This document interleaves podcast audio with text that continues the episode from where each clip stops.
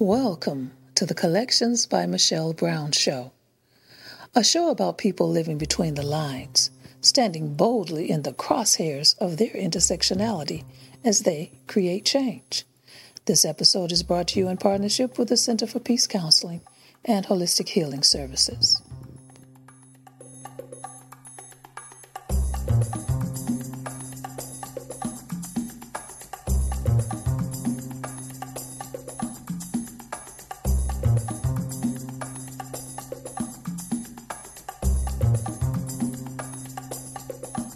Welcome to Collections by Michelle Brown.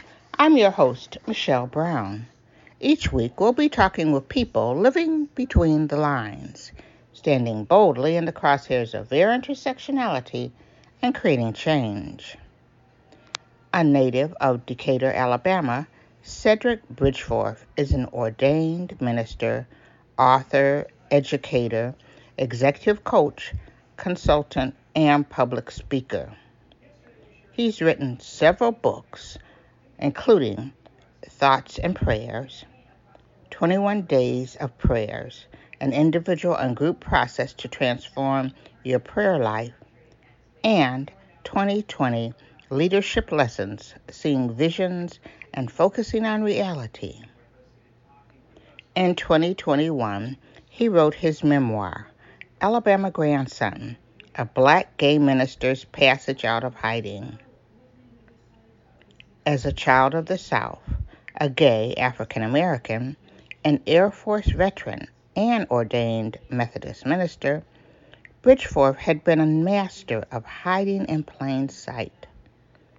In 2015, when he nonchalantly acknowledged his life partner during a public Methodist gathering, all kinds of drama broke out. By the time he drove home, his Facebook page had exploded with supportive messages.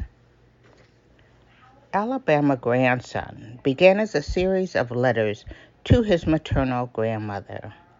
Although she died in 1989, Bridgeforth has fond and profound memories of her presence, the aromas in her kitchen, and the life lessons that rolled effortlessly from her tongue. Alabama grandson intersperses the lessons taught by his grandmother, but learned through the living of his life in search of meaning and purpose through service of others. Cedrick, welcome to Collections by Michelle Brown. Well, I am happy to welcome you to Collections by Michelle Brown. And um, for you know, Cedrick, we had we had done this conversation. I call this take two, but um, I've learned so much about you, and you are, you know, you're so many pieces, but you're also, you know, that Alabama grandson, and and looking at it, I was going back and you know when we first met, it was about the book, you know, your latest book. Let's let's let's be clear, your latest book. but uh, you know, because you you've been down that path before.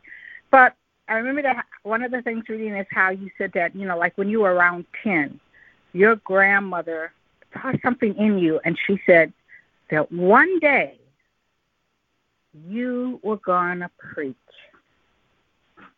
Yes. Yeah. Mm-hmm. One day you were going to preach. You've been through, you had lots of things happen. Do you often, you know, on moments when you've been like, hmm, well, they don't like me, you know, people are talking about me. Do you hear that little echo in in, in your the back of your head, hear her voice saying, You're gonna preach? Oh, definitely. Oh, definitely, because that was a uh, very early on, uh, as I talk about in the book and have shared publicly in many settings, that was a traumatic pronouncement. You know, one day you're going to preach. Like, no, that's not what I want to do. I want to be an architect, right? So that is not what I want to do. Uh, but uh, definitely the affirmation of my grandmother and then others throughout the years uh, is is really a driving force, right? Because it's not just something I sense or feel, because oftentimes I don't, but it's the affirmation that comes from others of you said something in a particular way, or what you said really touched me, challenged me, inspired me, you know, helped me to gain some clarity. Um, mm-hmm. You know, it's just those constant reminders throughout life to just keep uh, keep at it, right? Whatever mm-hmm. it is, just keep at it. Mm-hmm. Now you know you you're I mean you're so much you're an Air Force veteran. Um, you started out in Alabama. After you got out of the service, you you as they say you went west, young man. Um, were you did especially when you went into the the Air Force? Were you looking to be something other than what she had she had already like touched you and said you go preach. Did were you looking at like you know I know you said like being an architect, but did you say oh I'm gonna try this that and the other? Maybe I'll preach, but I want to do this. I want to be you know that macho guy. I'm gonna be that guy doing that thing. Uh, no, the Air Force was actually, um, you know, just a way for me to figure life out, just figure out what was next uh, because along with you know pronouncements of my grandmother and then others along the way about just how I carried myself, not just in church but beyond, there was always these pronouncements that you know. You, not only um, are you going to be somebody, you have to be somebody, and you have mm-hmm. to do something in this in this world, right? So I carried that almost like a weight, more so than mm-hmm. a badge of of honor. It was more of a weight, and so the Air Force was a time and space for me to try to figure that out. Because uh, people often ask, did you go to the Air Force to get money for college? No. Uh, did you go in the Air Force to, you know, plan for that to be a career? No. Uh, you know, I signed up for four years. That's all I ever intended to do. That's all I did. But it was while in there that I, you know, really had to get serious very quickly about what I wanted my life to be about. And um, of course, while I was in, I started exploring, you know, what would a call to ministry look like? And everything I saw and everything I knew was counter to who I felt I was or would be. So I continued to resist it for, you know, for quite a while. Um, mm-hmm. you know, and it's like, okay, I'm open to some sort of religious vocation, but preaching every week and being somebody's pastor you know, meaning people are going to be looking at me, expecting me to be perfect, or at least to pretend to be 24/7. Yeah, I, I want no parts of that. Uh, that was very mm-hmm. Mm-hmm. Yeah, you know, um, in reading, you, you weren't hiding. You know, you were there, but but mm-hmm. you weren't like going like, "Hey, I'm gay." Every, you know, you didn't lead in with that. Like I remember reading one point how you said that there was someone who who led into every conversation is like, well, I'm gay, and you let in, I'm Cedrick, okay, and you started to and, and to live that. And I want you to talk about the moment when everything sort of blew up. But what I was I read about you, which really touched my heart too, you know, the pre time, was when you were leaving your Santa Ana flock and you had mm. all these souls out there around.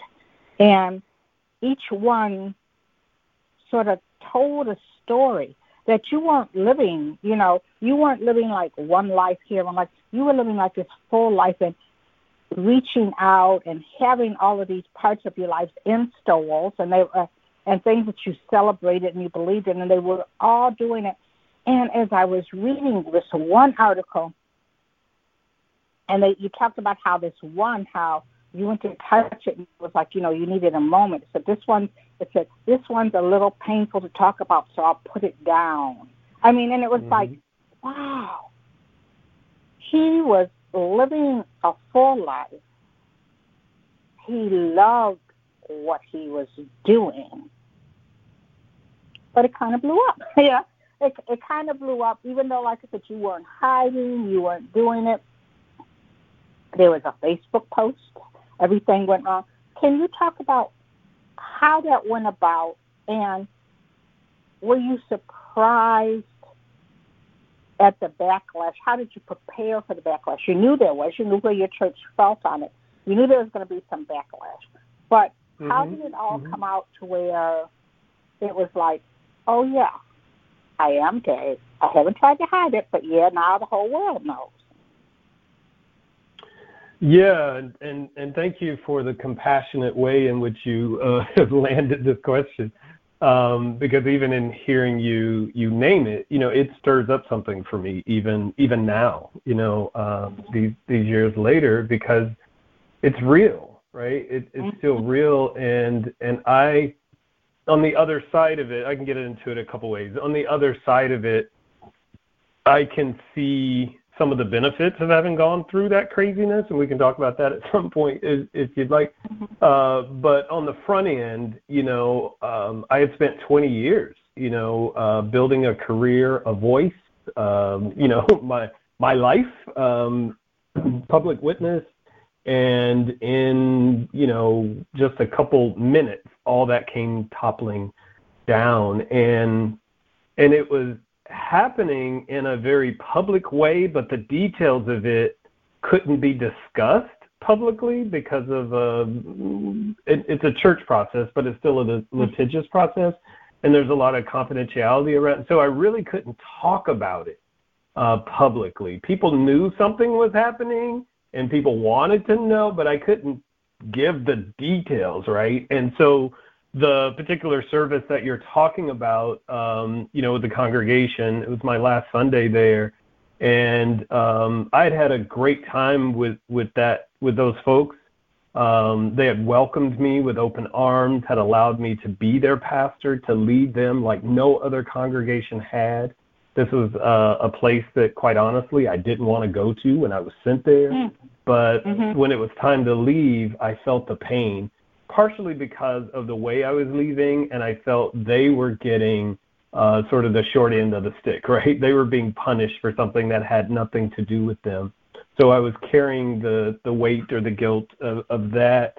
Um, but you know, having to um, be on public display to do that in silence when I've been a very public person, not a super vocal person, but a very public person, was probably the most um, troubling part of that for me, right? Because then I felt like I had to go into hiding, and it mm-hmm. wasn't because of it wasn't my choice to do so. It was just the process that made it that way. So then I felt like I was not being authentic. I felt like I was abandoning, you know, a part of myself that I had grown to love and appreciate, and and a part of me that I think others, you know, appreciated as well.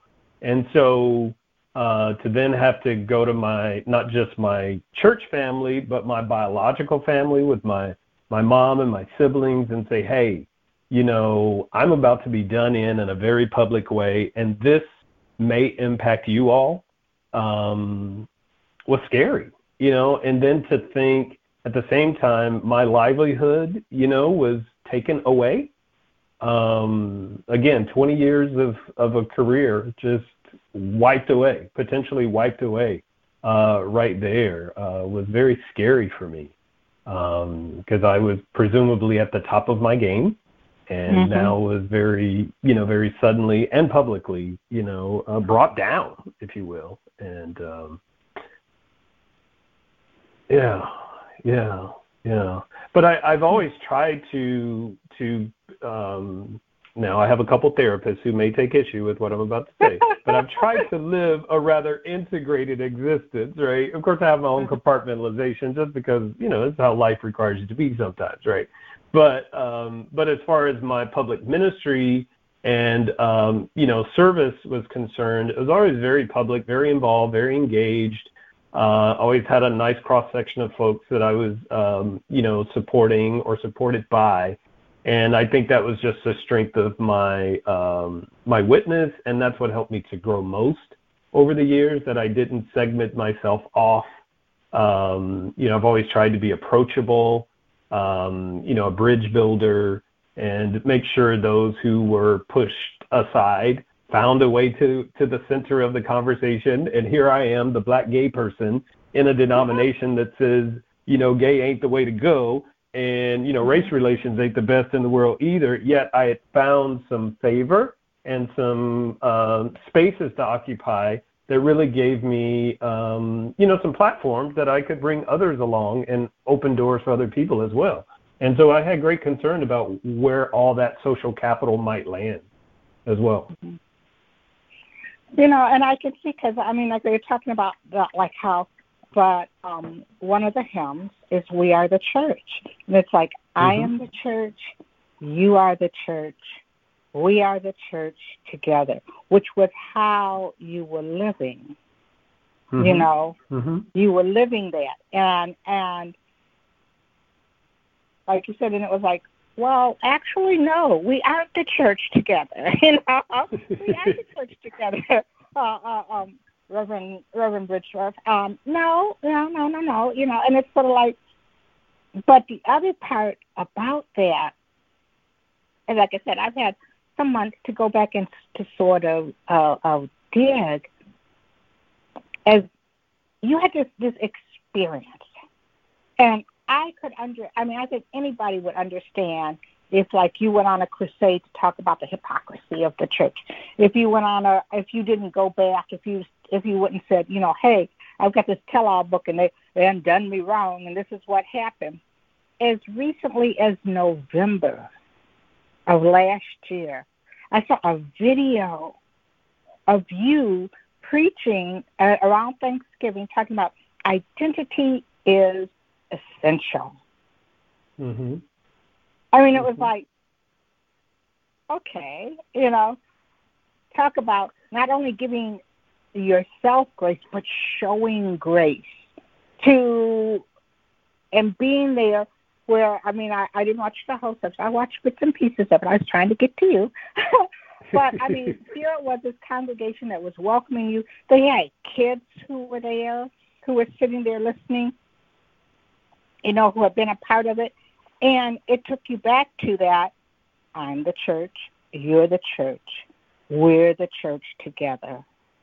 Mm-hmm. And mm-hmm. despite it all, through it all, I think there's a song that goes like through it all. It is. It is. Yeah. You know, yeah. you are there. You are saying that we are the church together.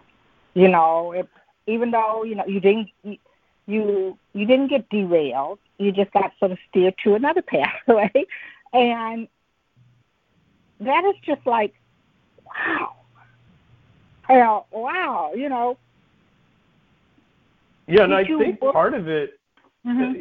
Yeah, I, I think part of it though, Michelle, is uh, you know what what happened in the midst of that of you know all the craziness that happened in 2016, whatever. Uh, you know, and then my stepping away from pastoral ministry, stepping away, you know, from the church. I never divorced my faith, right? Because my faith in God is what has. I mean, that's that's as as much a part of me as my my name, my social security number, my blood type, my eye color um, and so really, you know, getting to that place of having to affirm again for myself that my ultimate faith is in God, not in an institution mm. and not in the mm-hmm. people who run that institution. And and and I just had to stay very clear about that. And even when people, you know, well-meaning people, you know, tried to support me or even, you know, inquire, you know, what's really going on, you know, that was the thing that I kept coming back to. The thing I want you to know is that I trust God.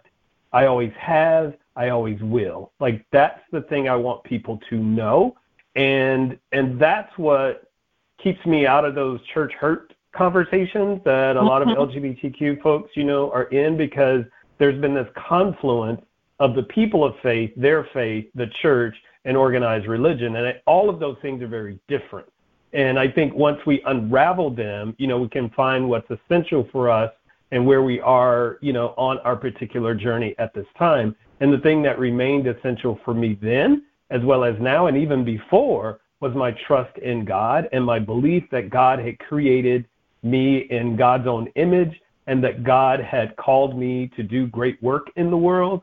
And my work was to then find the pathway that best suited who I am and the times in which I live in order to do that good work. Mm, mm.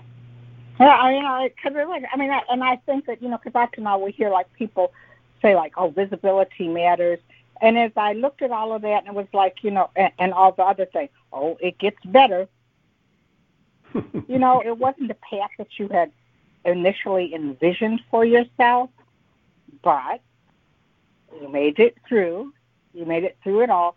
It did get better, but you're there, mm-hmm. visible, and I mean, and there you were. And the fact that you were able to, at a time like you and talked about, like people are talking about Thanksgiving, but um, you you you reached in there and said, well, this is why this this is important to say right now. But you know how some of us are always on trial and who we are and how are we seen and how do we show up, and you were able to all of this information that you got coming mm-hmm. through this pathway to bring it to this group of people. And I'm sure that there was somebody there who needed to hear that. And that's a different way of being visible. You know, you don't always yes. have to just, mm-hmm. you know, have your rainbow stole on, you know, to be visible. It's that, that message that you give. So was that sort of do does when you get ready to go and I thought it, you know, hey, you know, it's not like you said, never again pulpit. You know, you're still showing up in the pulpit. But do you sometimes like as you looked at, at what you were going to preach about and then sort of like, okay, well wait a minute, how do I expand this from being like the same old, same old to like mm-hmm. really being like, this is what I've learned. And this is what you can learn and what we can learn together. Yeah, I think it's been the same, um, you know, for me since since my early days in ministry of you know of pastoring, of teaching, preaching, whatever. Uh, it's been the same. It's like how, first of all, whatever it is I'm called to share, whether it's from a passage of scripture, it's to give a lecture, it's to lead a workshop. It's like, why does this matter, right? Like, mm. how do we make this relevant right now uh, for the people who will gather? Because people are taking away from time with their family and their loved ones. People are coming with all kinds of uh, concerns, you know, about employment, their housing, their parents, their children. You know, don't nobody like me. I need gas money. All kinds of things, mm-hmm. right? All mm-hmm. of that is gathered in one space, and so the fact that people are investing time and resources in something that I am doing says to me, I need to make this matter for them, right? This is not just about what I feel I need to say or what I believe I've learned, but first and foremost, it's what makes this matter for them? What makes this relevant for them right here, right now, while I have them, whether it's for five minutes or for five hours or for five months, whatever it is, what can I say what type of experience can be crafted to help them see themselves in the text what and then when they walk away from this experience what can help them look in the mirror and truly have greater appreciation for what they see and who they see and when they walk out their front door or look out their front windows they can see greater possibilities beyond themselves like that's mm-hmm. where it begins and ends for me mm-hmm. does it feel better, more like you're really, you know, you're not like, okay, well, this is this Sunday we're supposed to do this, or this is what we're supposed to talk about, because you know, for when you were in it, you know, before everything, you were, for lack of a better term, you were a company man. you know, mm-hmm. they were closing mm-hmm. a parish. Mm-hmm. You know, you you stuck with the company line. You know, you you did all that. Where now does it feel different? Does it feel not only different for who you are, but the message that you're giving when you step into the pulpit? Yeah, I think there's a. I think on the other side of the what the book has done, uh, which mm-hmm. could not have been done, the, it could not have been produced the way that it was without the uh, the uh, tragedy of 2016, 2017. Mm-hmm. Um, you know, it, it could it couldn't like the story. It would be a totally different story without it, right? So, mm-hmm. but on the other side of that, there is this um, sense of freedom and liberation that though I, you know, I didn't feel like I was hiding anything. Um, mm-hmm. But I can, in all honesty, say I don't. I wasn't. Um, speaking from the deepest and truest places of myself either, right? And there there is that reality now, right? And so so I think by, you know, moving to a more vocal space, you know, by writing a book and telling the whole thing as much as one can or would care to, there there is a, a sense of freedom on the other side of it that also comes with an invitation that I extend to other people to step into that space that I don't I'm not sure I really did with any amount of vigor before, right? Mm-hmm. So it's like how do we take the story, the real story of who we are and appreciate it, share it and uh, know that it's that story that will create the next story and the next relationship and really give us the energy and the wherewithal to face whatever challenges are coming, right? Because I mm-hmm. believe our narratives are unfolding to teach us something, to strengthen us for something, uh, not just to point us towards something, but to strengthen us and to uh, prepare us uh, for whatever is coming. And I think the space that I'm in now, uh, with greater authenticity and more intentionality, uh, about it, you know, comes with that invitation for others to really get clear about your narrative, get clear about your story and who it can help and how you can share it and use that as as your own uh, vehicle of empowerment.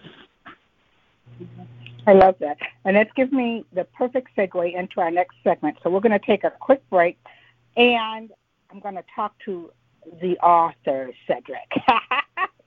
we'll be right back.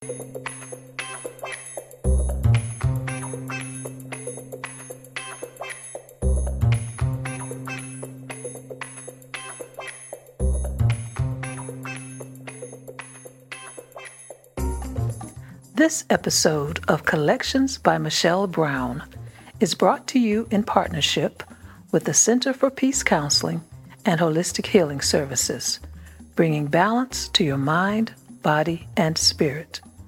For more information or to schedule an appointment, visit the center at www.thecenterforpeacellc.com.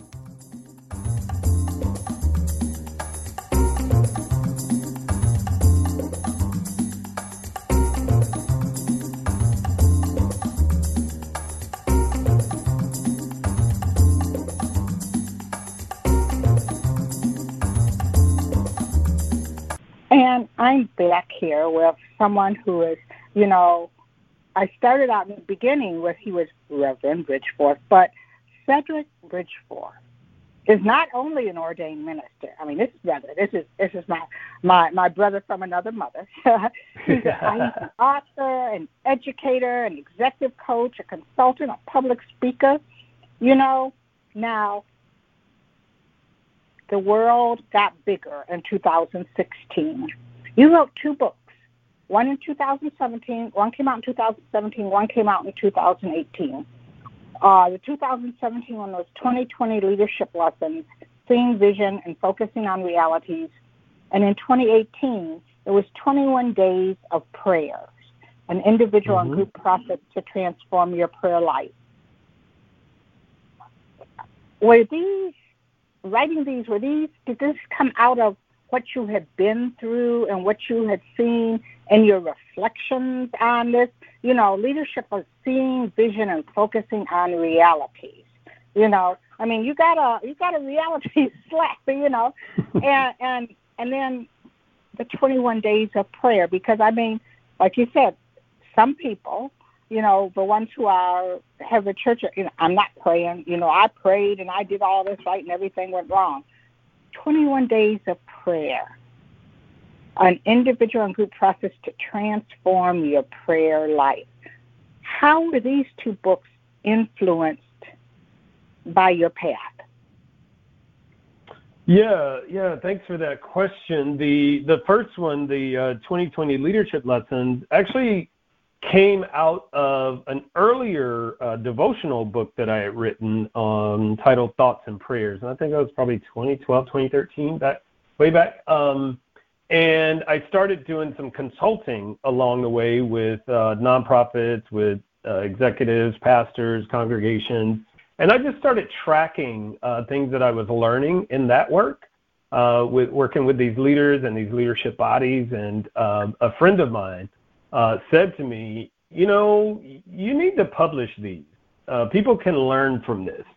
Uh, and I said, well, I don't know that anybody's really interested in that. And she said, well, you're not really working right now, so you have time. you know, so which you know, she didn't have to say that hurtful truth, you know, but she said it, and uh, so I said, okay, you know, and I sat down and I, I, you know, pulled all my notes together and, and started crafting it, and it, it became the the uh, 2020 leadership lessons, um, and that opened. Um, a world uh, opened the door really to more people knowing about my consulting work.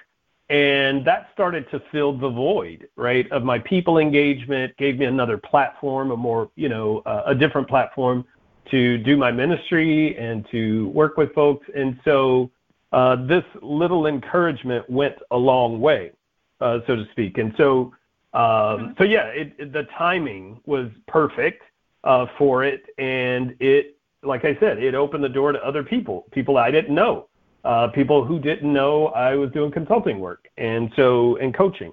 So it opened those doors, and then the prayer um, piece grew out of that work with pastors and congregations because uh, folks were stressed out long before COVID.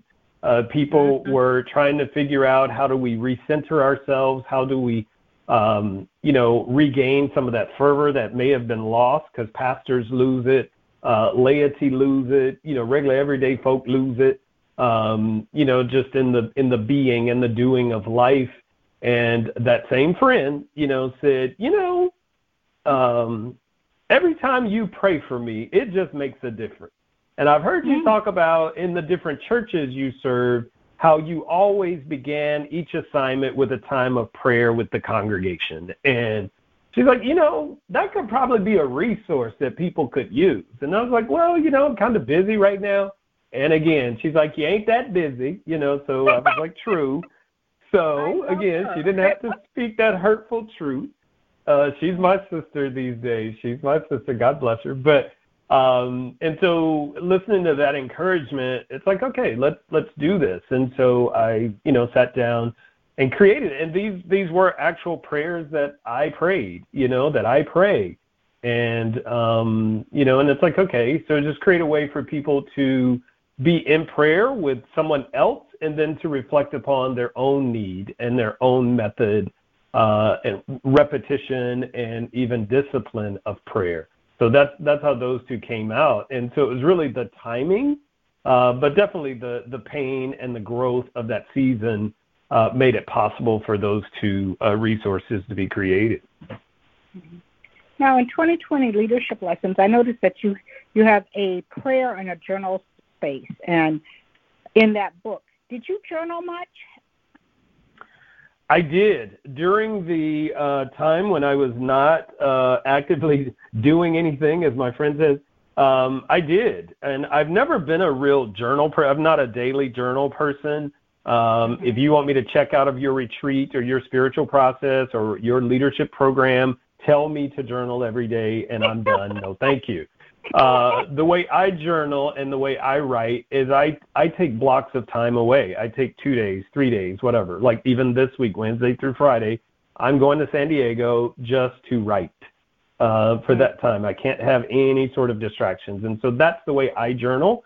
Uh, track my thoughts, you know, ideas, those kinds of things. Really, just kind of a, a mental dump uh, onto the page, and then see where it goes. Right. So. Um, but I do encourage those that I'm coaching or consulting or working with to to journal, but to do that in a way that fits who you are, that fits your rhythm, right? If you're like me and you don't want to journal every day, don't. But whenever a thought comes to you, have somewhere to jot it down. Don't assume you're going to remember it because you won't, right? So just just jot it down somewhere. And within the context of a book, you know, those type A personality sort of folks don't want to write in their books, right? So, but if you give them a space to write in the book, they'll write in that space, right? So that's why the journal space was added in there, really just track notes and thoughts. Because uh, my hope is that as people read it, this generates some some of their own creativity, their own innovation and ideation can begin. Uh, I would never want someone to read something I wrote and have that be the end of the conversation or the end of the activity. I always want want people to be inspired, challenged, encouraged to move on to their understanding, their iteration, um, you know, or adaptation of whatever's been offered. Now you're talking about how, like, I, in 2012, you wrote thoughts and prayers. When you, do you ever, if you compare thoughts and prayers to where you are when you wrote 21 days of prayers, what has been the change, or what is what is the same? Oh man, that's a really good question. Um, you know, the, the original uh, piece, thoughts and prayers, is really more about thoughts and less about less about prayer. Um, mm-hmm. And how that that whole project came about was it was a God, it was totally a God moment, totally a God moment, God thing uh, that happened. We but the church I was serving at the time was doing this uh, 40 days of purpose thing, and it was one of those programs that we had purchased and decided to participate in, and you know it was it was a big deal. We had a great time with it, and every day I would send out an email in the morning. I would send out an email to all the, you know, three, 400 people who were participating in it. They would get an email from me every morning at 6 a.m. and, um, you know, life would go on. Well, when the 40 day experience was over, um, I stopped sending the morning emails. And then I would, you know, be at church meetings or even in the grocery store, random people like, hey, I got to add it to your daily email and I think I got dropped off the list because I haven't gotten a, a daily thought from you, you know. And I, I just didn't have the heart to tell them, you know, it was only for 40 days, and I didn't write those. Those were provided to me. I just dropped them in the thing, you know, to send them because it's part of the program. And so then I was like, well, wait a minute, this is a need, right? Like we've created an, a, a need, and now there's a vacuum. So then I started the practice of every morning just getting up at uh, 5:45 I'd roll out of bed and whatever I was thinking about, I'd write a little thought about it with a little sentence prayer and send it out to that group. And that group grew uh, over time. And then people started requesting, hey, um, I wanted to send my sister the thought you sent about, you know, the McGriddle or the thought about, you know, climbing the mountain or about buying the tires. And uh, a friend of mine said, you know, you're going to go crazy trying to catalog these things. So why don't you just put them in book form? And that way people can buy the book and they can share it however they want to. And so that's how Thoughts and Prayers came about uh, back then. And um, some of those stories from Thoughts and Prayers uh, make their way into 2020 leadership uh, lessons because they are foundational uh, thoughts and, and uh, to those to some of those lessons that come out in there. But I think what's different from 2012 to 2018 is, you know, I I had a a, a major life crisis uh, that mm-hmm. happened. And though I pray daily, though I trust God and, you know, have the faith that would move mountains, all that kind of stuff that we're told we're supposed to have, you know, when you're scared, you pray differently mm-hmm. than when you think everything's all right. I don't care who you are, you know, and you know, I knew eventually everything would be okay, but it wasn't that day. You know, like every day wasn't that day when it was going to be okay. And so it did impact the depth of my prayer. It impacted, you know, the content and the intensity. Um, and so I think you can see that uh, mm-hmm. because, you know, from the thoughts and prayers, those are sentence prayers, right? There may be two long, you know, kind of long verse kind of prayers in there.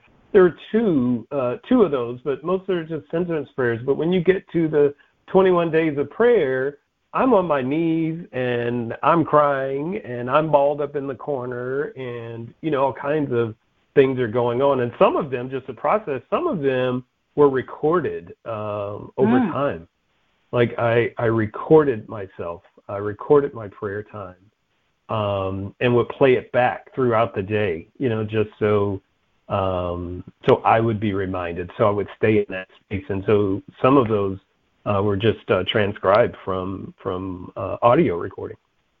Wow, wow! You know, those three books sort of kept in line with you being a minister. I mean, they're clearly, you know, a way of educating and and building on that. And um, you were going through all of this stuff. Okay. You were still, as you were going through that stuff, you were that Alabama grandson. And besides, you know, COVID came along and, you know, you weren't doing anything or going anywhere anyhow. you know, I, I hear, Ain't that I hear the you, truth? sister, you know, but you really put yourself bare. Do you know what I mean? In Alabama, Dad said, Mhm. where these other things, you know, like, hey, well, you know, even though, like in some of the 21 days, you were, like you said, you recorded them. Sometimes you were on your knees, you were going through this, and you were calling out prayer. But this one, this one, you know, it was so. I mean, that, that this is this is personal. This is you. This is you telling your story. What? How did you go? And and I think that the thing that that I mean, the beauty of it, which attracted me to the book immediately, when you talked about it, was the letters to your grandmother, especially that first one, when you're getting ready to go there. I mean, and you know, who many of us, I mean, uh, there are some people who haven't, but there's always somebody who you would wonder, you know, I should have told you, or or what would it have been if I had told you? What took you to that point to really I mean, first of all, to tell this story, to make yourself so vulnerable. I mean, so vulnerable in doing it, but also I could connect with that talking to your grandmother. I loved my grandmother. I knew mm-hmm. my grandmother loved me. And although Mhm. sometimes when my mother would be just like, just so through with me, and, you know, my grandmother would say, well, you know, it's not like she's the first one who has done it. You know, it's like, you know, other people have. But that that conversation to say, you know, well, Granny, you know, I'm gay. Mhm. And I knew that that she knew people who were gay, but we didn't have that. What made you go from these things, which were, you know, they were still in your lane, to to this to this book that's so personal, such a love story about how you were with your grandmother, so real and open. Yeah, I it's definitely something and thank you. I mean, thank you for how you set that up. I I think it's a, couple things. I, I think it's a function of maturity.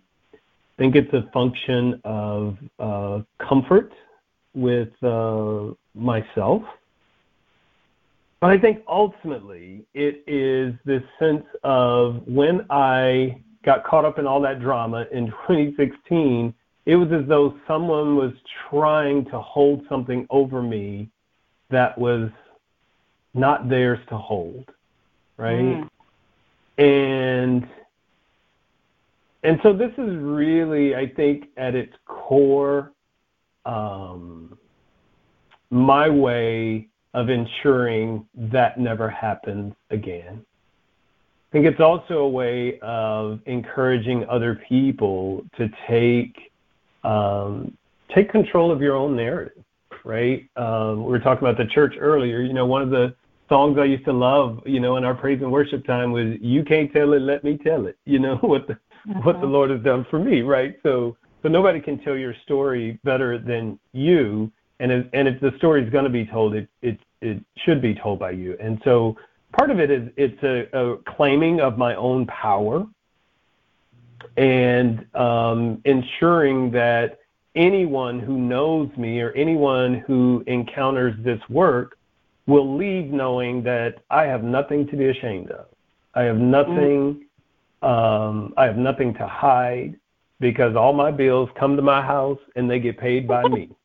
Right. Mhm. So they come with my name on them and they leave with my name on them. So, uh, so there's that reality, but it's this sense of it was a way to, to really buy my freedom, Michelle. And um, as free as I may have felt before, um, until I put this out, there was always this question of could it happen again? And now the answer is no. Were you uh, were you afraid? Were you afraid, you know, because not just of, not afraid of what other people would say, because, you know, people go talk. You know, people going to Mhm, talk mhm. no matter what. You know, they've been talking. Right, right. And now they can say, and we knew it. Here it is in this book. Were you afraid of what it was going to open up in you, make you feel? Oh yeah, yeah. I, I mean, I, I think one fear was uh, being misunderstood. You know, you know, there there could be a lack of clarity, right? I mean, my intention is to just tell a story and invite people into it, right? I, I want to invite you around the fire, right, and just just hear this story. Um, so yeah, this fear of of being misunderstood or people just latching on to you know, the one salacious detail and using that to classify or identify uh, or box me in in some way and even try to box me out, you know. Um, Mhm. There is that, yeah, there is that. Um, but I, and my, one of the editors, um, uh, Ruth Mullen, God rest her soul, she was, she was one who was very um, adamant that you know like with the first couple drafts she's like there's there's some holes here. There's some holes you know? Uh, and it's like if you're going to tell the story tell the story. Don't kind of tell the story you know? Mhm. if you're going to kind of tell the story you're better off not to tell it at all. Um and so i had to be you know coached prodded um you know into a space where um i put it out there you know even for the editorial team. And their uh, compassion and understanding, um, you know, in the process, started the work, started started me on the way of being comfortable with other people having my story in their hands without me being in the room with them, right? And um, you know, and being able to point back to why I wrote the book in the first place, right? They kept calling me back to that. And um and that that became the calling card for me, like with each rewrite, with each edit. Um and then even going into the, these spaces on podcasts and and um speaking publicly about about this work. It's it's it's just being reminded of why. Um, and that has overshadowed any of my uh, hesitations, uh, which I which are really unfounded at this point because um, it's out there. So whatever you're gonna feel, you Uh-huh. feel, right? So so it's out there. You Uh-huh. can't get it back. Um, and so so I don't really have that now. Now it's just kind of like, okay, yeah, you want to talk about it? Let's talk about it. You know, Mhm. um, and we can talk about any aspect of it, um, either things that are on the page or things that are not. I'm okay with it. But yeah, there there was a fear of people taking it the wrong way, or you know, turning it into something that it was never intended to be. But you know, I, you know eventually just had to let that go because I I can't control that. What I can control is um, you know how I react or how how I respond and how I continue to uh, issue invitation and hopefully challenge and inspire and motivate other people to live their truth, to shape their narrative, narrative and share it. You know, one of the things, you know, because I'm I'm going, I've, I've been looking at all your stuff. You know, I've had time. You know, it, it, you know, it's COVID. It's not like I had some place to go. I would be her. I wasn't like I had some place to go. So I had time to go through. One of the endorsements says, um, it's from Diane Donovan. She says it's a story of how family heritage passes along values and approaches to life that remain vivid, relevant, and powerful under the most challenging conditions. And that resonated with me because sometimes when someone sees you, and like you said, how they're not going to put you in a box, but they want to see you and they see this gay persona. And so they think something. But if you really, I have found, like sometimes if I dig down into the person who I am, if you looked at my mm-hmm. family heritage, Couldn't be anything other than this person. You know, the Mhm. gay just happens to be something. I mean, I could dye my hair red, but I would be the say I, I would be a redheaded person like this. I can be a gay person like this. But there's a heritage that that passes on, that that that's there. Did you find that like at, at a certain point? And you know, and there was a time when I will tell you, like I ran from that heritage. Mm. You know, it's like I'm I'm not like them. I'm not like them. You know, but I am, and that's mm-hmm. something that courses through my veins. It's in my soul. It's in my spirit that makes me believe the things I am, make me be the person I am, gives me the strength that I have.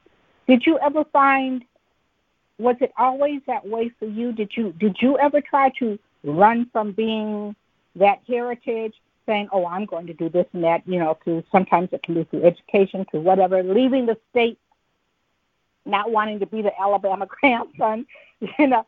Did you did you ever try to run from that heritage or deny that heritage and along this path, writing this book, recognized that you are your grandmother's grandson. Mhm. Mhm. Yeah, almost definitely. And I, I it's shown up in a variety of ways throughout my life. You know, growing up, um, my parents divorced when I was ten, and prior to that, we lived around my my dad's family on the family farm. Um, and I hated you know, like when people ask, what do your parents do? Well, my mom works, you know, at a, you know, General Motors factory and my dad's a farmer, you know, I mean, so it's like, mm-hmm.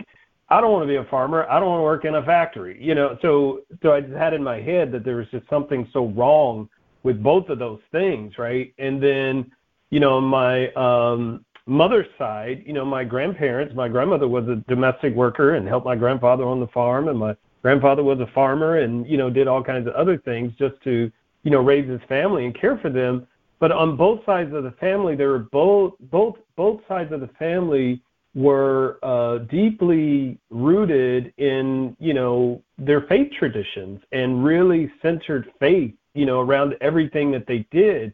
And so so I latched on to to that um but whenever I would find myself outside of the shadows of my family, yeah, I was just like, yeah, I don't want to be, I don't want to be like these farmer people, and I don't want to, you know, it's like I don't want to work in a, you know, it's like I don't want to do all that. But now fast forward, just you know, it's it's uh, uh, 2022 February Black History Month. If you go into Target, uh, they have their Black History display with the T-shirts and all that if you pick up one of those T-shirts, uh, there's a tag on there that says that uh, 20% of the fabric used to produce this garment can, comes from the Bridgeforth family farm in Tanner, Alabama, right? And so I've bought a I've bought a whole bunch of those and sent them to my friends and given them out. You see what I'm saying? So it's come full circle. Now the farm is cool because it's been featured in the in the New York Times and uh, you know a few other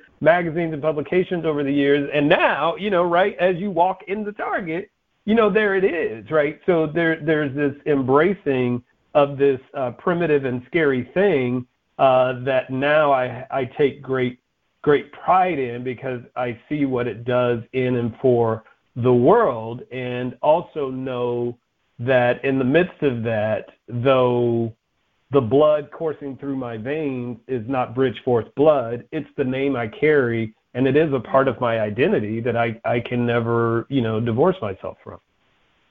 Yeah, you know, I'm going to Target tomorrow. I'm going to Target tomorrow and look for one of them shirts, you know? Yeah, they are there. They are there, yeah. Uh, so on the on the flip side, when you were writing and when you when you went through this I want to say crucifixion. Okay, you know, you were being you, but you had done everything to make them proud of you. When you and I know that you said you knew that you had to call them, you had to tell them what this hey, it's gonna hit the fan, this is it. Did you feel the need to like be be all that so that they would be so proud of you and then feel that you had perhaps let them down or maybe they wouldn't love you like you needed to be loved, just, you know, mm. like to, to scoop you up and say, Cedrick, it's okay. You're still part of the family because, you know, you had been to the mountaintop and now here you were back down on the fire. Did you did you have that moment of of worrying? Are they going to love me? Are they going to be ashamed of me? Are they going to? And you know, there are some who said, "Mm-hmm." See, now you are back here where you belong. Did you have that moment, that fear of like, are they going to put their arms around me? Can I go back home and be Cedrick? Yeah, most definitely. You know, I I've lived in California since 1997 and had no intentions on ever, you know, moving back down south or to Alabama. Any no, nowhere within the Sweet Tea zone, you know, did I ever intend to live. But when this all happened, I'm like, wait a minute, like I'm I don't have a job, like I could like totally be done and have to start at square one and I don't have any family here. I, I mean, I have you know deep friendships and all that, you know, but friendship only goes so far when you know you're without resources, right? So, um, so there was this thought in the back of my mind of, shoot, I might have to go back home and uh, mm-hmm. and and and make all this happen. But but even prior to that, I said, you know, I need to call my um my siblings. I need to let them know what's happening because at that point, like when it all started unfolding I didn't know how big it was going to become. I didn't know how big the story was going to become. All right? uh-huh. So um so I reached out to my brother and my sister and I said, Hey, I need you guys to hop on a call, you know, at six o'clock uh tonight and they both responded immediately, was like, Yes, okay, cool. Um so we get on the the call, I, you know, explained to them as best I could in that moment, this is what has happened.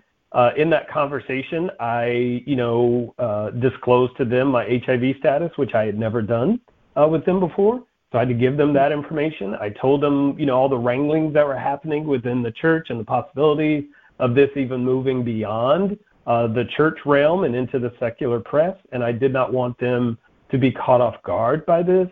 And my brother, God bless him, you know, he said, Well, first off, are you okay? And I said, Right now, yes. I just want you all to know. He's like, Don't worry about us. We need to know if you're okay. And my sister was the mm-hmm. same way. And then my brother, who I have for years, you know, wondered like, how does how does he go day to day, right? Like, I don't really know how he functions, you know, emotionally and otherwise. But he he said, you know, he said, now, what you need to let us know is if we need to arrange our schedules so that one of us can be with you, you know, at any given time. So I can come and then she can come. Like he's volunteering my sister, right? Like, you mm-hmm. know, one of us needs to be with you, you know, while you go through this, let us know and we will figure out how to do that. Uh, but the thing for you to know is we will do whatever you need us to do. Know that we love you mm-hmm. and um and I'm bothered. My brother said, I'm bothered that you thought this would be a big deal. Mm. And after that conversation, Michelle, I had to reach out to both of them individually and apologize to them for um, underestimating their compassion, for underestimating and discounting the love that they have for me.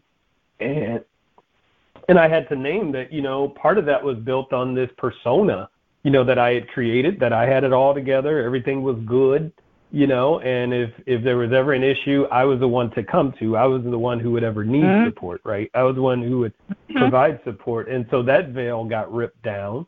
Um and that has had the effect of transforming how we communicate with one another from that point forward totally wow. transformed totally transformed it um you know and and and you can't you can't put a price tag on that. You know, mm-hmm. I don't even know that there's a label for it, but I can say that I, I am, if nothing else came of it, that came of it, and I'm grateful for it. Mm-hmm. Where are you in birth order?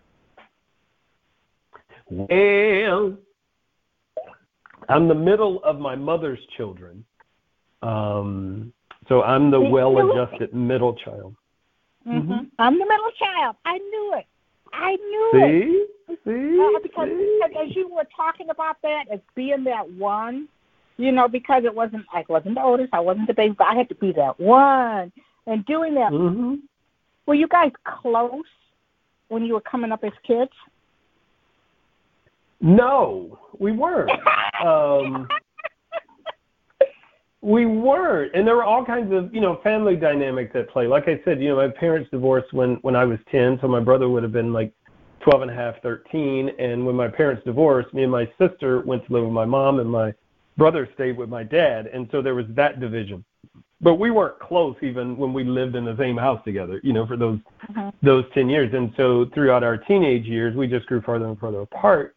Um, and then, you know, I went off to the Air Force and then, you know, went back, you know, went to college and then moved to California. So I've lived out here uh, for all that time. Um, but I've, I've never questioned whether or not they love me or, you know, any of that. But I haven't always been um, the most welcoming, you know, of them into my circle and into my story. Um, mm-hmm. you know, until I had to be, you know, and I, I've had to own that, you know, I've had to own that and recognize that you know that if there's any division, half of that belongs to me. Mhm. Yeah, you know, because that's what sometimes I've had like a similar experience to where it was like, you know, I didn't do the Sally Field thing. They love me, they really do. But you know, it was just like, wow. But I also, like you said, recognized that there was a part of me that didn't let them in because maybe I didn't want to take the chance that they wouldn't be there, you know, that they mm-hmm. would, you know, and so it was like, because I know my, my brother once said, why didn't you tell me I'm there? You know, do you need me to come? You know, and it was like, mm-hmm. I didn't tell him because, first of all, it, to, to say that I wasn't perfect or superwoman, but then also I didn't think that he would be ready to drop what he was doing and be there for me. When you said it about your brother, I mean, I mean, I'm going like, oh my God, you know, uh, I mean, I I could feel that, I could mm-hmm. feel that, mm-hmm. and to mm-hmm. to have them both step up and say like, you know, no, you know, which one of us do you need? He volunteered her. I love I love that part. you know, we can we can take turn. We're going to tag team you and take care mm-hmm. of you. Mhm. Mhm. Mhm. And I I um I appreciated it because they stepped into that space, but it remind Michelle, it reminded me that though we weren't close, we we were raised with the same values, right? And we we value similar things at our core. And you know, and the fact that we get to be present for each other is a real gift right? We're all still alive, um, and we we get to be present for each other. Um, it's something that I think you know I had taken for granted that this whole experience, um, you know, took off off the table. Even when I you know saw that this book was actually going to move to publishable form, um, I had to get on the phone again, you know, and call them. like, hey, you know, writing this book, you know, it's kind of deep, you know, from where it is right now. It's probably about, you know, halfway through with it or whatever, and or thought I was. And so, you know, it's like, hey, you know, I, I just started this exercise and now it's turned into a manuscript and it's going to get published, right? So, is there any, I asked them, is there anything that you would want me to steer clear of or say in a particular way just for your own um, you know, ease or benefit. And both of them were, I mean, kind of funny about it. But they're like, uh, don't nobody know us. Like, that's your story. Tell it however you want to. I love that. I love that. Wow. so cool. I love that. Know, sometimes, you know, I was reading where um and I know that in some ways that that it's true. Like you know, my grandmother's been gone, both of my parents are gone, and they held family in a way that isn't held now. Do you know what I mean? I mean, and you see mm-hmm. it generationally in a lot of, as particularly in a lot of black families, those ones who held family aren't there.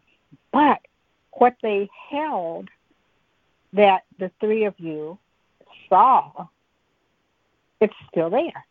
You know? Yes. When it hit the mm-hmm. fan, it was like your family. And that is, that was, that's beautiful. That is truly, truly beautiful. You know? Wow. Yeah, and I I've approached since then. I've approached you know you know people talk about oh you know I need to share you know whatever it is you know with my family or my coworkers or whatever you know it's like I, I approach it the same way I've approached fundraising through the years. It's like people want to be generous, you just have to give them the opportunity. Mm-hmm. And I think people want to be gracious and compassionate. We just have to create mm-hmm. the space and give them opportunities to do it. And I experienced that with my siblings, right?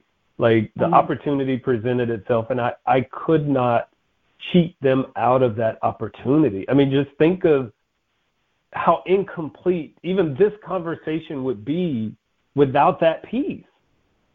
Mm-hmm. Right? Like the conversation you and I are having right now would be woefully incomplete without the testimony that was created with the invitation uh, of my, my siblings coming in, uh, of me inviting my siblings in, and them being loving and courageous enough to say yes to it. This conversation mm-hmm. would be incomplete. Mhm. Yeah, I had an auntie who would say like, you know, and I'd she'd want to do something we wanted to, and she'd say, "Just say thank you," and it was mm. like, "Just say thank you," because you deny someone that opportunity when you want to. You know, sometimes you just say thank you, and I was like, "Oh, okay, I can do that." I guess I can do that, and and to be able to what a gift also, you know. And yeah, it was a, a rough time, but what a gift to your brother and sister to know that they could be there for you. Mm-hmm. You know, mm-hmm. that you weren't alone. I, you often read about people, and and some and people go like, "Well, we didn't know they were going through it. Had I known they were going through it, and yeah. to be able to be there, to to be present, and to say that, you know, when we talked earlier this year, at one point, no, it was before I went out. Right after we talked, I went to California to spend some time with my brother because we don't see each other that much. But we mm-hmm. had times to where we were able to talk about certain things, and he felt so good. You know, like, thanks for sharing that with me. You know, he said I never would have known that about you, and that uh, that's that's the great thing after they got the book, did any of them, did either of them come and say, you know what, we didn't know that, you know, we didn't know you liked that, or we didn't know that, you know, that was going on, that they were like really surprised about? Oh yeah, yeah. My sister, she was she was hilarious. You know, she called um because the book hadn't even like you know shown up on Amazon yet on my side, right? It hadn't even shown that it was available. And I get this screenshot from her was like, I have ordered my copy. I am coming home early from work tomorrow because it will be waiting for me, right? And I was like, How did you order? She's like, I just been refreshing all day, right? So mm-hmm. the next night she called and she was like, Ooh, I'm on page whatever it was. She was like, You are a mess. And I was like, What are you talking about? She's like, I got to finish reading. I'll call you back. It's like 3:30 in the morning in Alabama. Uh-huh. She's calling. She's like, I just finished. I just finished. She's like, woo, boy, you lived a life. Let me tell you. So, mm-hmm. but um, yeah. So, so there were some of those moments. Um, you know, my mom was was similar. You know, she was like, "You sure you lived in the same house with me?" You know, and uh, like I didn't know all this was going on in my house or under my nose, you know, all that that sort of thing, you know. And mm-hmm, it's like, mom, mm-hmm. you just have to look at the finished product. You know, you did a good job. Look at the finished you know, product, you know. Yeah. yeah. Hey, I wouldn't have finished if you hadn't done a good job, you know. Uh, uh, exactly. Uh, so we're going to take our second break, and then I really want to talk about Alabama grandson and your grandma. So we'll be right back.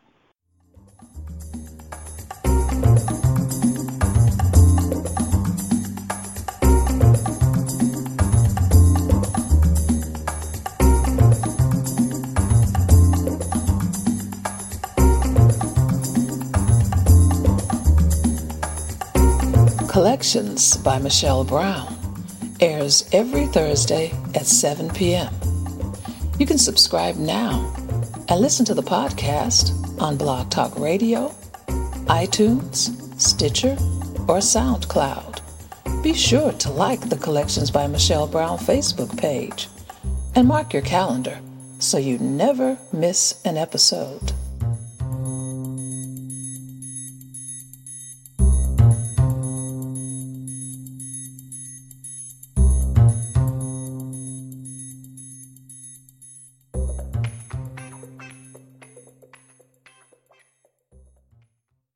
And we're back here with Cedrick Bridgeforth.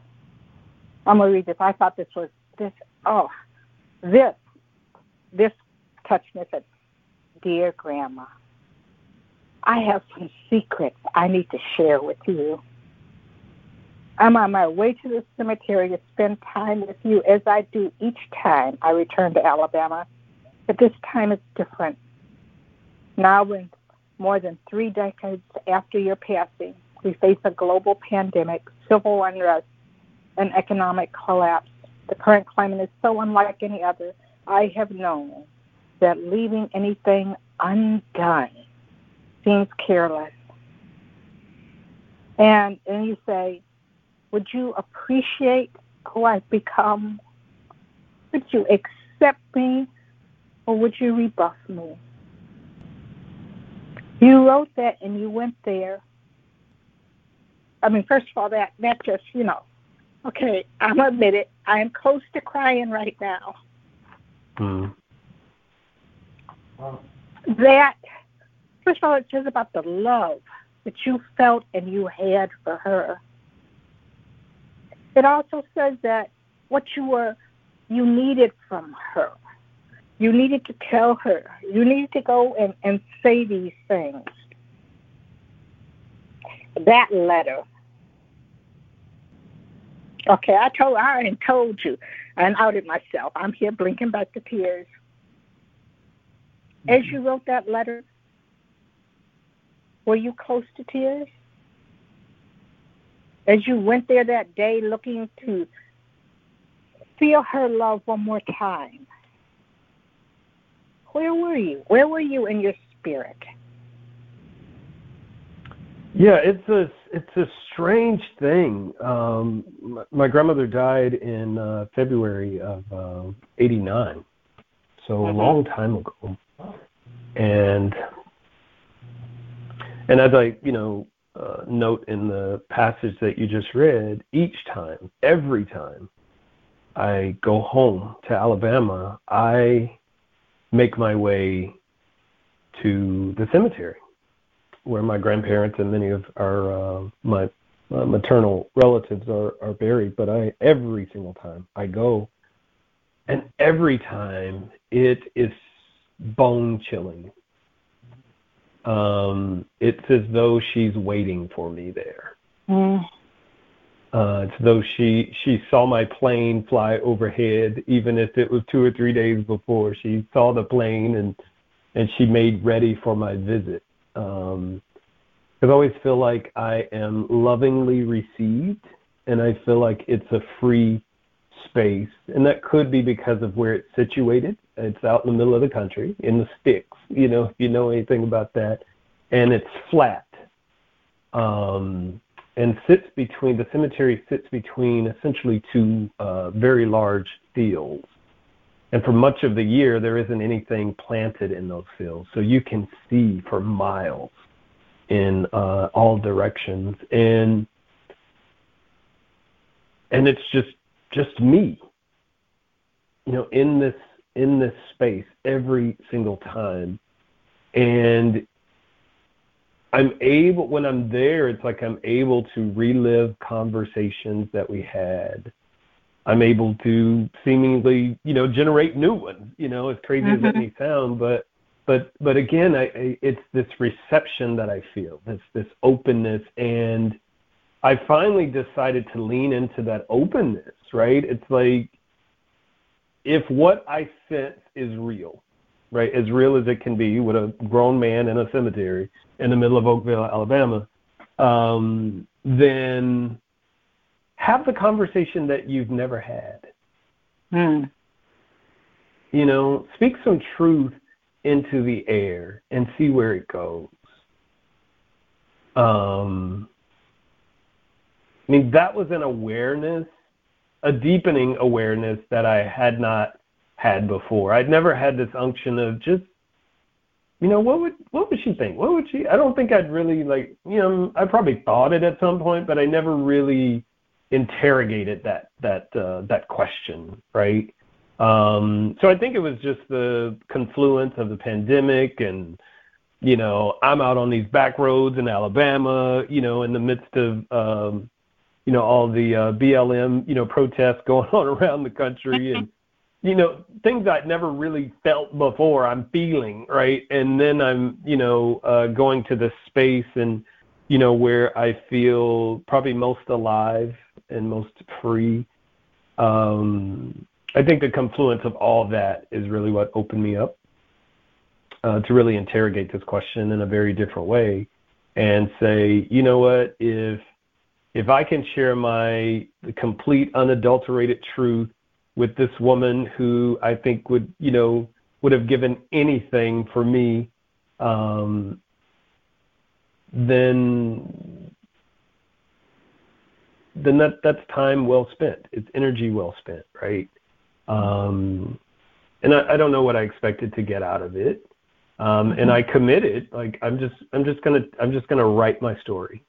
And it wasn't an expectation that it was going to be a book or any of that. It was like I'm just going to write a series of letters to her and just mm-hmm. explain how I got to where I am. Um, because I wanted to understand it, you know, more, you know, in a deeper way as well right? And it's like, but here's someone I know who loved, I know loved me, right? Loved me, loved me, loved me.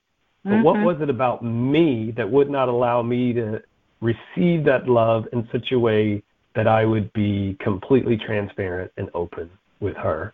Because I think that's played out in other relationships for me as well, right? So, so the way to kind of crack that open. The format of the letters how did that come about? Well, it was going to be a whole series of. I, I decided, like I said, I decided I was just going to write, you know, a series of letters to my grandmother, and that's all it was going to be. It was kind of my journaling mm-hmm. exercise. It wasn't the idea that this was going to become a book that anybody else, you know, would ever read. This was just me, like this exercise I wanted to do, and I shared uh, a couple of the letters with uh, a woman who has started this meetup group um, well, the meetup group is already going, and I signed up for the meetup group. Uh, little did I know she was a publisher, and um, she reached out to me because I had failed to show up for a couple of the sessions, and just wanted to get to know me. And she asked me to send a couple samples of my writing. I sent uh, two or three of these letters I had written, and she picked up the phone and called me, and um, and she was adamant that she's like, you've got something here. You've got something mm-hmm. here. Um, mm-hmm. And it was that encouragement to like, just keep writing, just keep writing. Uh, so the book, I think, ends up, you know, just shy of 300 pages. I wrote well over 500.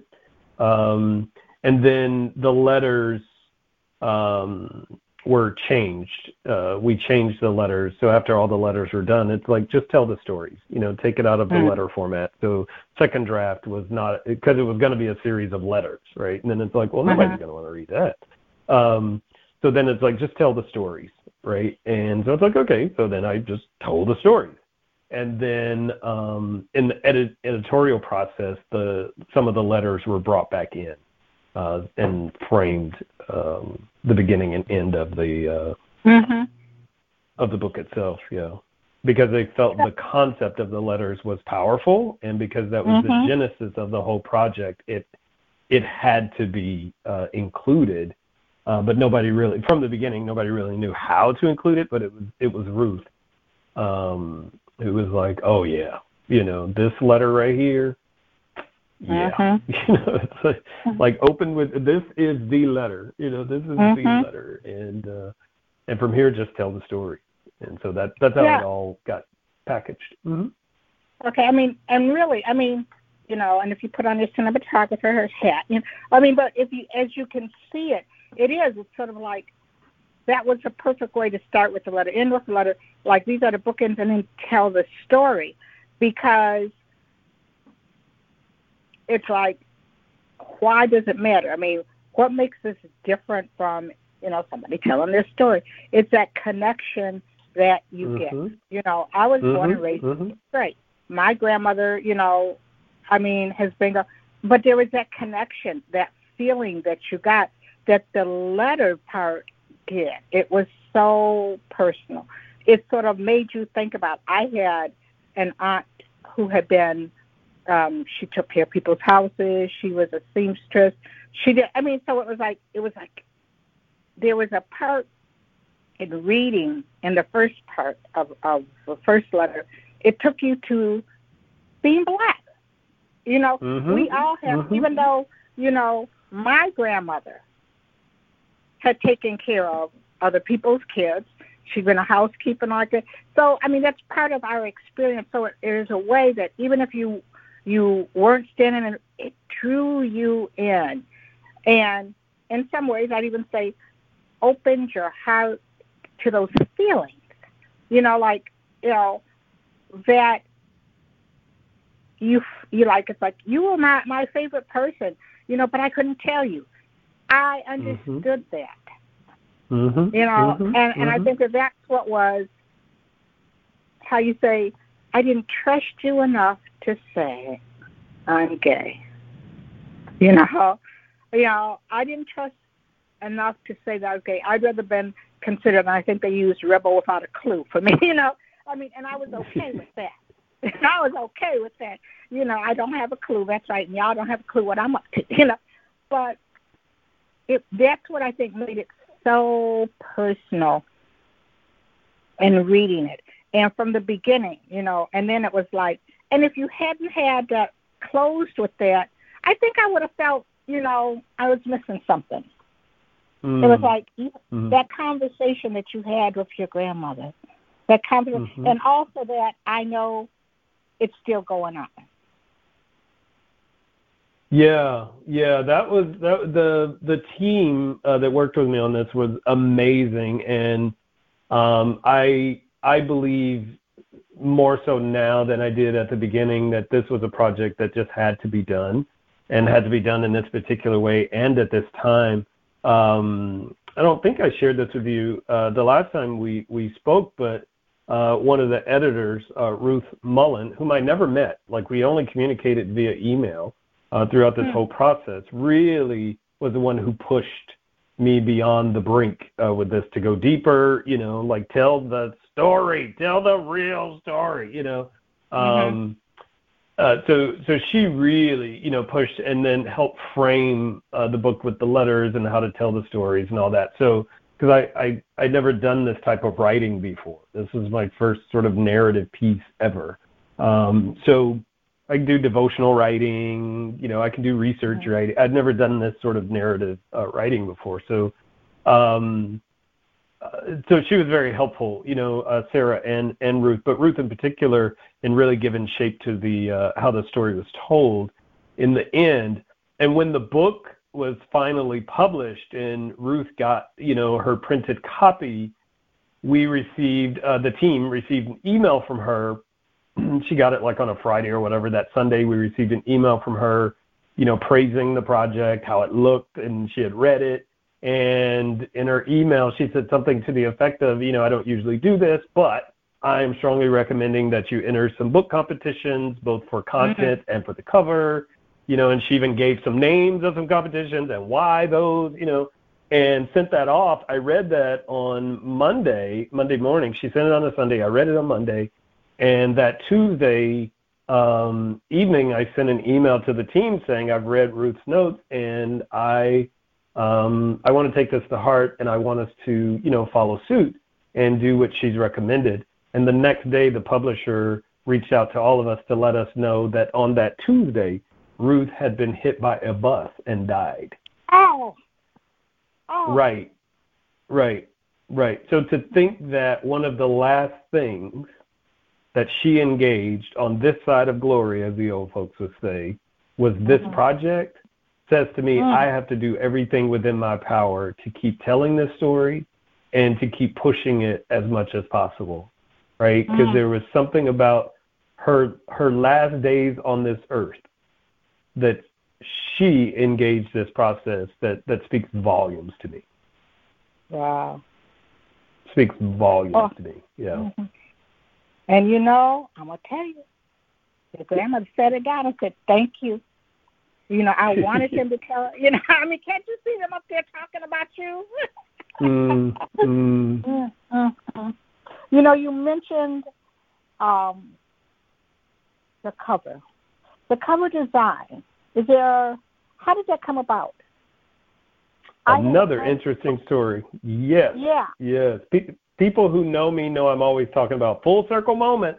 This is a uh-huh. full circle moment. This cover is a full circle moment. In the midst of all that craziness that was happening in 2016, I was um, I I was called on. Of course, it had been scheduled long before, and the people who had me there didn't know all this other stuff was happening in the background. So I went to Nashville to speak at the Upper Room Chapel for their annual Black History Month um, program. I uh, and the young woman who was doing the music uh, is a young woman that I've known since I, she was probably in middle school or something when I first met her. Uh, but she was doing the music for the program, and she's a great artist. After I finished speaking, we were gathered around getting ready for lunch. She came up, she showed me her phone, and she had this image on this phone. She says, "This is what I sketched while you were speaking." Mm. And I said, "You did this on your phone?" She said, "Yes." I said, I she's like, I'll print it for you. I'll I'll print you off a copy. She went upstairs, she brought it, she gave it to me. I stuck it in my folder.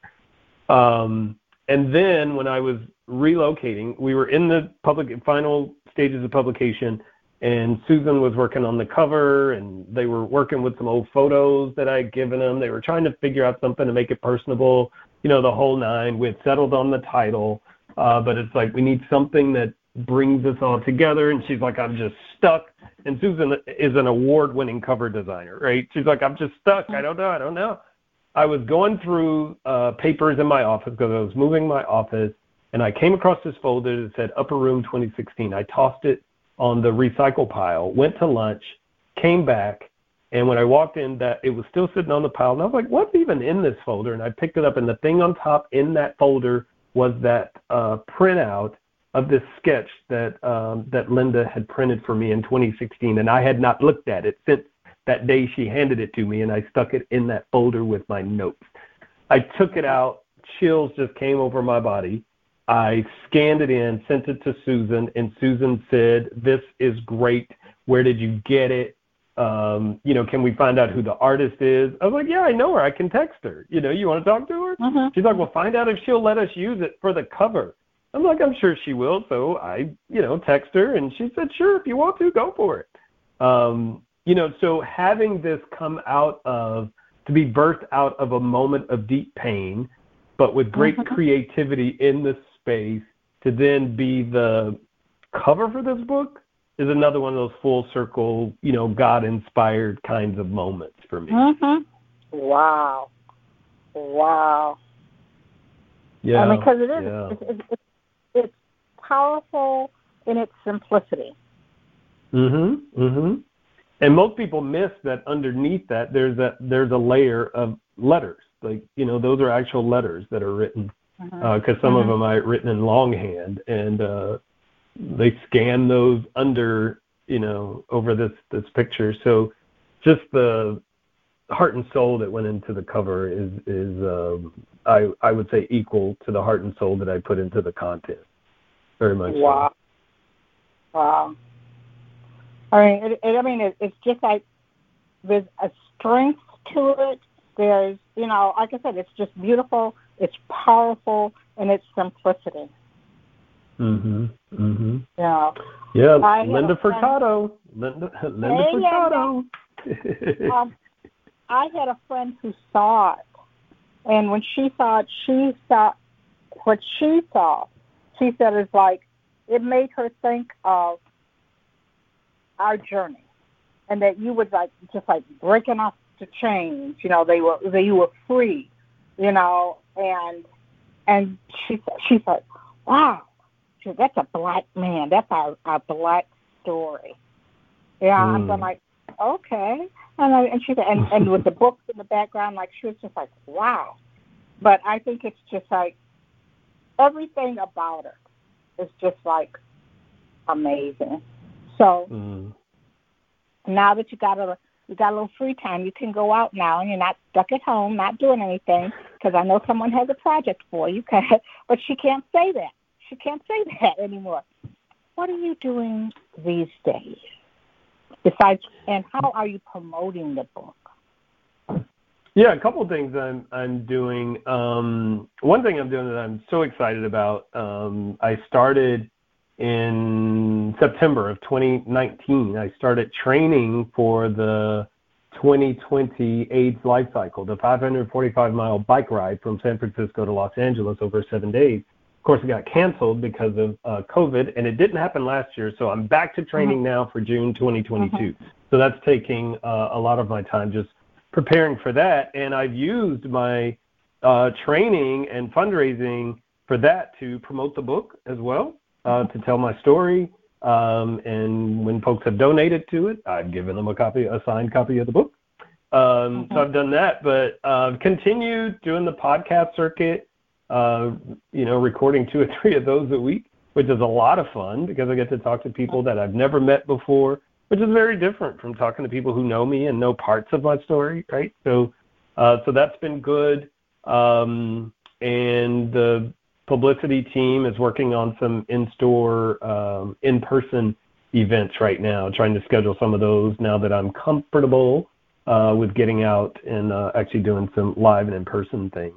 Um, so more to come. You know, the website's up, mm-hmm. alabamagrandson.com and cedrickbridgeforth.com. Uh, folks can always find out information there about the book and about uh, upcoming events as well. One of the things that I read that sort of tickled me, because you know how we talk about like what did you learn about yourself, you know, what are you feeling, your strengths and everything.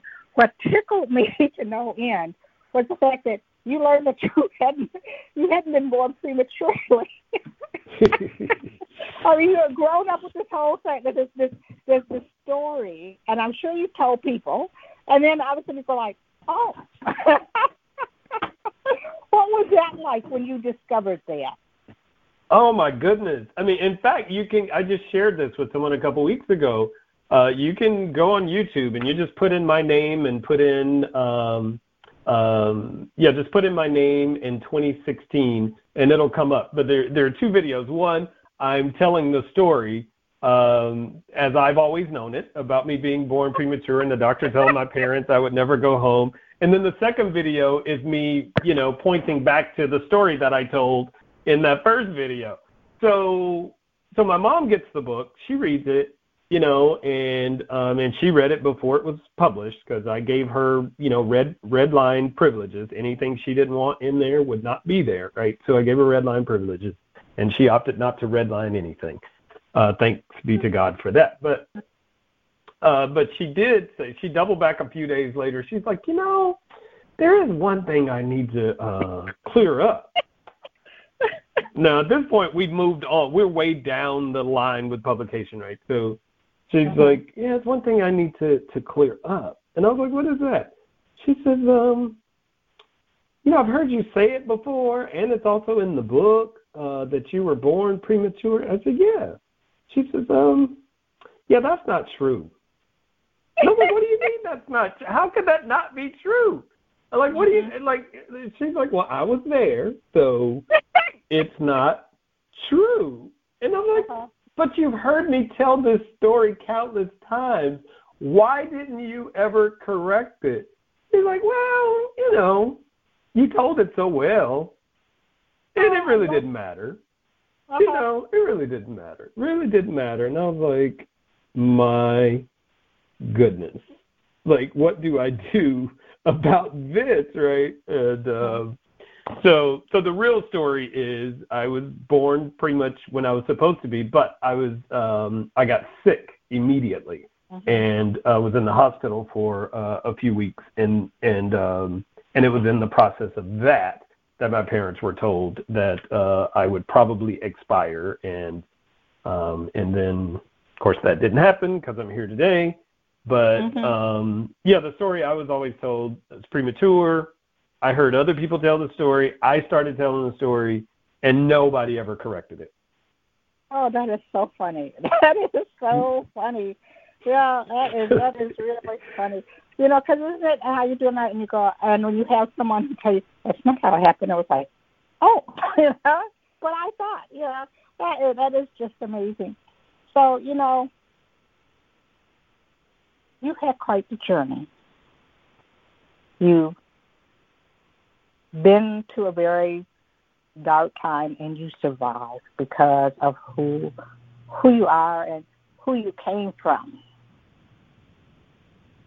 When you're out and you're talking to people about it, when you show up on a Sunday and they ask you to, to talk about, you know, to preach and and to talk maybe later about your book, what would you say to someone who is facing a dark time and maybe about that relationship with family and getting back to your roots. What would you say to them about that? Mm. Mm. Yeah, that's a very thoughtful question. A couple things. Um, you know, I would I always challenge people to you know find those those individuals in your circle that you that who know love and trust you you know without condition uh and i think true love only comes without condition but that's my own you know framework but to find you know that one somebody who who know who you know love and trust. And where you can share your complete story unedited unapologetically.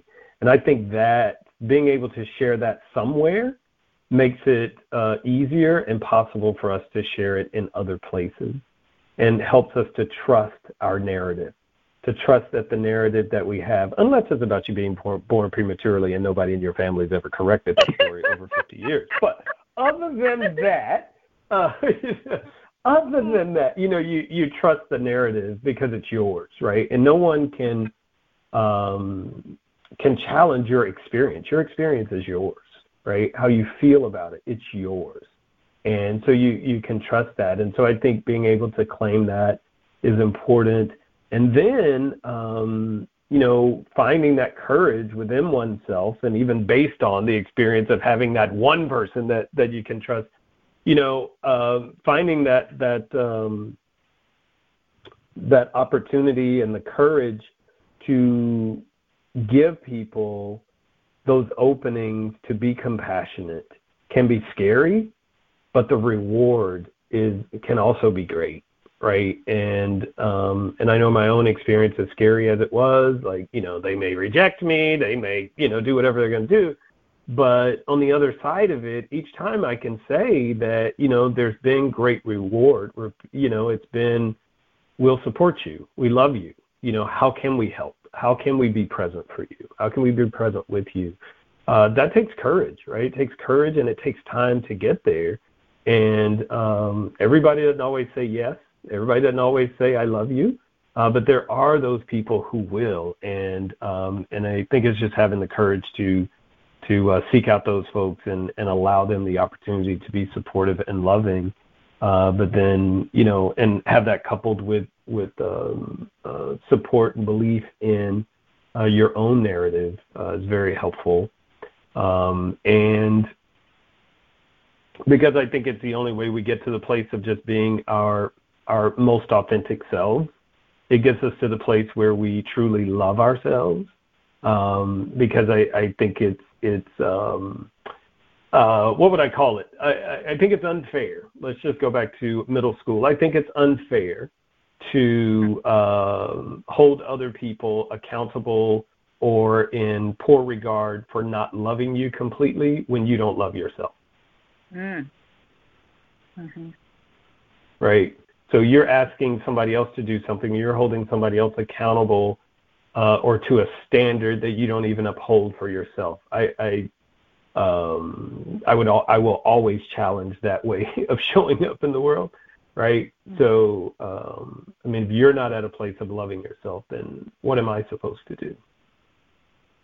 Mm-hmm. Right. So, so the challenge to get to get to that space of loving oneself, trusting one's narrative, finding space where you can truly be who you are uh, without uh, without abandon.